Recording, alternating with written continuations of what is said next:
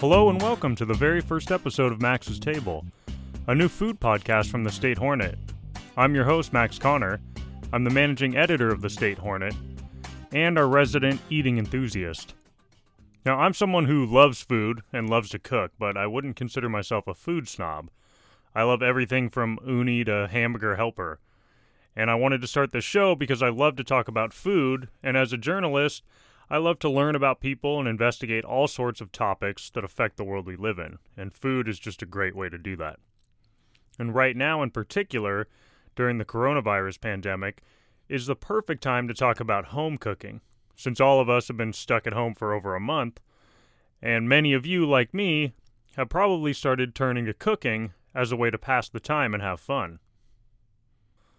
So, my guest for our very first episode is Chef Patrick Prager who's the executive chef of the Kimpton Sawyer Hotel in downtown Sacramento. Chef Prager started his career working his way up in some of San Francisco's best restaurants, and under the tutelage of some incredible chefs, including Bradley Ogden at One Market and Michael Mina at both Aqua and his namesake restaurant, Michael Mina. Chef Prager then moved to Sacramento and worked at several places, including becoming the chef de cuisine at the Sacramento Institution Paragary's, before landing at the Sawyer. I caught up with Chef Prager to get some tips on home cooking, found out his path to becoming a chef, and what some of his favorite home cooked meals are. How are you? I'm good. How are you? I'm good. I'm good. You know, I'm just kind of probably doing what everybody else is doing, trying to keep busy and not eat too much and drink too much and not try and go out and rob and loot and steal and all that. Yeah, keep my my wife and kids active and and all of that. I just kind of wanted to get some of your experience of how you became a chef and then also talk about what it's like now being a chef at home. So, what was your what was your experience with food growing up in the home? Oh, so my mom definitely she's my mom's a good cook, a good cook for sure. She has she definitely has her staples. Breakfast was a mix of fending for myself and um, oatmeal. I ate a lot of oatmeal and blueberry muffins. Um, dinner, my mom would do a lot of like uh, meatloaf, uh, a lot of like this sort of like bolognese sauce. She would just call, we would just call it spaghetti. Um, mac and cheese, she did a lot of. We did a lot of overcooked, steamed to hell vegetables. and there probably wasn't um, as much use of salt as as what was necessary. But um, I still love mac and cheese. I still love to you know those those those comfort foods. So that was kind of my experience. It it wasn't by any means fancy, um, but it was it was it was good food. So when did you first start working in restaurants? What's sort of your path to where you ended up today? So um, in high school, my first job was uh, was in an ice cream shop. I, I left there and I, I, did a stint at Subway and and uh, I worked at a at a Japanese fast food place called Happy H I P I House Happy House. Uh, did a lot of noodles and stuff like that. Um, and then I graduated high school. Um, thought about the college thing. Thought about that route didn't really work for me. And when I graduated high school, I, I, moved around just a little bit, but I found myself in San Francisco. And, and in the midst of like partying and having fun, I was working at a California pizza kitchen. Um, and I kind of learned the uh, sort of importance of how to build food and what flavors worked kind of well together. And they kind of had a little bit of everything. I think everybody's kind of went to a California pizza kitchen, especially here in, in California. They kind of have the, you know, throughout the years, they've had every ethnic style pizza possible. So it's kind of a good learning ground for for food in general. Um, I was there for a couple of years, and and another fun side story. My my my my tenure there halted for whatever reason, and um, I frequented a, a bar. And the, my last day of California Pizza Kitchen, um, I, I I went to said bar I think it was called Union Square Sports Bar, and um, I, I, knew some of the you know local cooks around, and I said, you know, I, I found myself without a job. I do not have a job right now, and I was talking with some of the fellow cooks, and one of my one of my buddies um, worked at a place called Postrio, and that was a Wolfgang Puck restaurant. And he said, "We need a pizza cook." I went and tried out the next day, got the job immediately because I don't know, maybe they saw talent in me, or maybe it was just out of necessity for actually needing to fill a warm body. Who knows? Um, but I, I, ended up staying there for uh, two and a half, three years, and you know worked every station, lunch, dinner, upstairs, downstairs, and it was my first truly like from scratch kitchen, um, and I I really learned uh, a love for food. Short answer is I just kind of fell into it, but I found myself in a position of of kind of a nice restaurant And I'm like, hey, let's let's let's make a career out of this because you know at the end of the day, I like to go home and when, when I, I, like to I, I, like to have fun with people. I like to bring people together, and I like to make people happy, and I like to see smiles, and I can do that with food. So, was there a point at a certain restaurant where you realized you had a, a talent for food and for flavors? I like to operate with a lot of humility, um, so I, I never was that like boasting dude that was like, oh, my food is so awesome. but uh, you know, at a certain point, I had to realize that like, you know, as I was trying to climb the ladder or whatever, I, I was I was getting these these jobs that were that were that were kind of good. Like, if if you look at it, these these jobs are this is a pretty good job. You know, I'm I'm I'm a pretty good cooker. So, um, you know, I, I don't know. I, I, I realized at one point at a restaurant called Jardiniere in San Francisco, a few years into my line cooking career, that I was pretty fast. I was I, I was pretty fast because I was I was having to wait for the other guys, and my chefs would tell me my food was good, and they didn't pick on me. So as long as you were fast and they didn't pick on you, you knew you were quick enough and your food tasted good. And so you had a pretty good, you know, sense of, of how to do it. So I, I learned I was a good line cook and that, I don't know, I like to talk about food and, and play with flavors and it just kind of grew. Well, I can boast for you. I've had your food and it's delicious. So oh, even though I hate that word delicious necessarily to describe food because it's the easiest descriptor, but yeah, so you're stuck at home like the rest of us. Most chefs I know, while they're working, are not necessarily cooking a ton at home because you often work so much. Have you gotten to kind of get into your own home kitchen and mess around and start cooking some fun things at home, or have you been keeping it simple? I think that in these times, I think the sort of like opulent, like no holds barred sort of approach to food is probably um, not the right approach to food. Keep it simple and you know probably not the best word but simple delicious right? Mm-hmm. uh, but so what did what did i do? So we, we I, I, found myself with a lot of extra time. So i started doing a lot of pickling um, like lacto fermentation pickling my my wife probably is rolling her eyes right now because we had all these mason jars and it kind of like sitting out at room temperature of various different vegetables and peppers and all kinds of stuff and you know, just like everybody else, I also played, you know, around with baking some bread. There's a love and a passion for these things, and it and it also is a is a time um, kind of waster.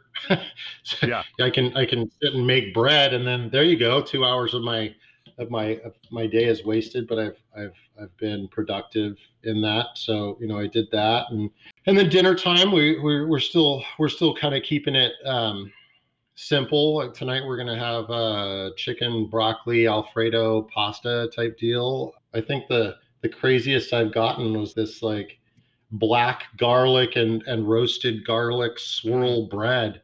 That wasn't really that exciting, but it was, you know, it was fun to make and it yeah. was tasty. So made good avocado toast. Sounds really good.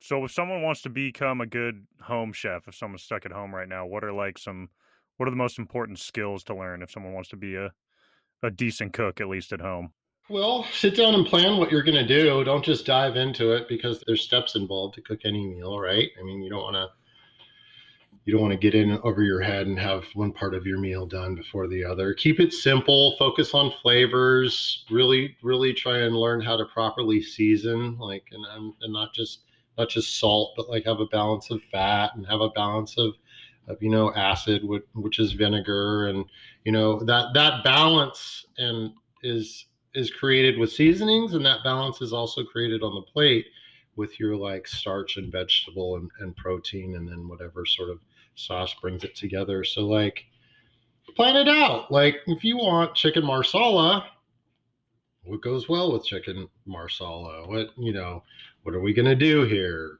You know what what do i like? What is my audience like? Like just have fun with it.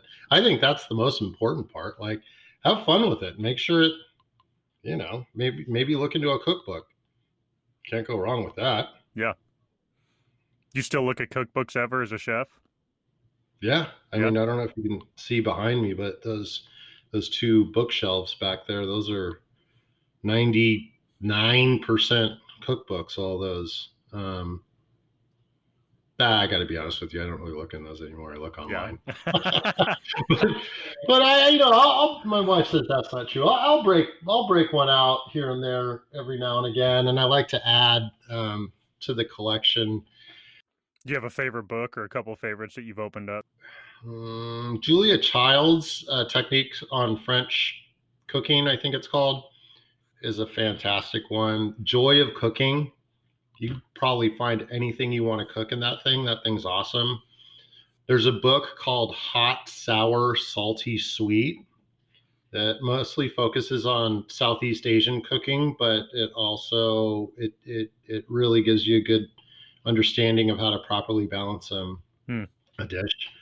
Um, all the Thomas Keller ones are pretty good. They're very technical. Um, they're they're the recipes come out extremely well do you have any sauces or spices that you keep as a chef in your kitchen that are go tos for you that you think the average person may not have?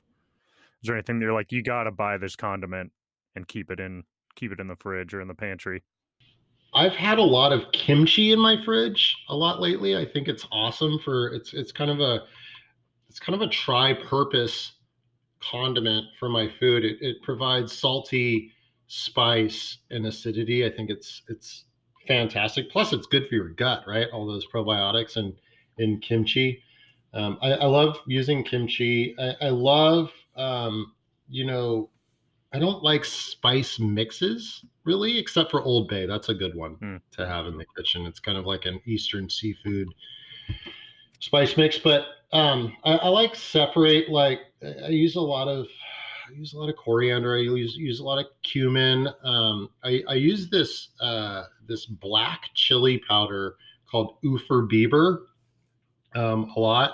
I think it has a great like spice level and a little bit of uh, earthy smokiness to it.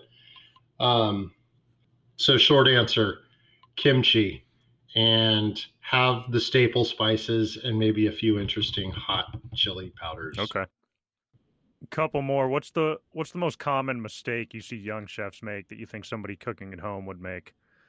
I I, I think you know I was just talking to um, a buddy today about this. I, I think that that people find a love for cooking and they want to use every single ingredient possible and get super complicated and then they lose their audience. So like I've got I've got 35 things, 10 of which you have to Google to figure out what they are. and you kind of lost sight of what you were doing initially is just, you know, fill somebody's stomach with with with some good food and and make them smile like I, I you know somebody told me early on as as a budding cook or chef or whatever you want to call it he you know I, I wanted to put this compound butter on a on a dish and I, I think there was like it was like lemon and garlic and parsley and chili flakes and anchovies and everything else in this butter. And, and, and he told me, he's like, Patrick, simple butter, S- simple butter. People don't care. Just keep it simple. Let the flavor shine through. So yeah, keep it simple. All right. So rapid fire, last four questions. What's your favorite expensive food? If you're going to splurge what's the thing you're gonna go for? Scallops. Scallops. Yeah. What's your cheap guilty pleasure? Uh, probably Jack in the Box. What a Jack in the Box. Um, I like the sourdough Jack. yeah, Yeah, sourdough yeah, Jack. spice, sou- sourdough jack, spicy chicken sandwich. You know, a good move if I've had a couple drinks is like buy the the the, the two tacos for ninety nine cents and a sourdough jack, and you put one of those tacos in the sourdough jack. It's a lovely experience. Yes. Uh, what's your what's your go-to home cooked meal? Uh, go to home cooked meal. Uh, what do we do a lot here, babe? I don't know. I think breakfast. I, I think our go-to breakfast is sort of like this, like hash type thing, like potatoes and Mm. fresh veggies with like over easy eggs on top. It's it's delicious. And we we just did that not the not too long ago for dinner too.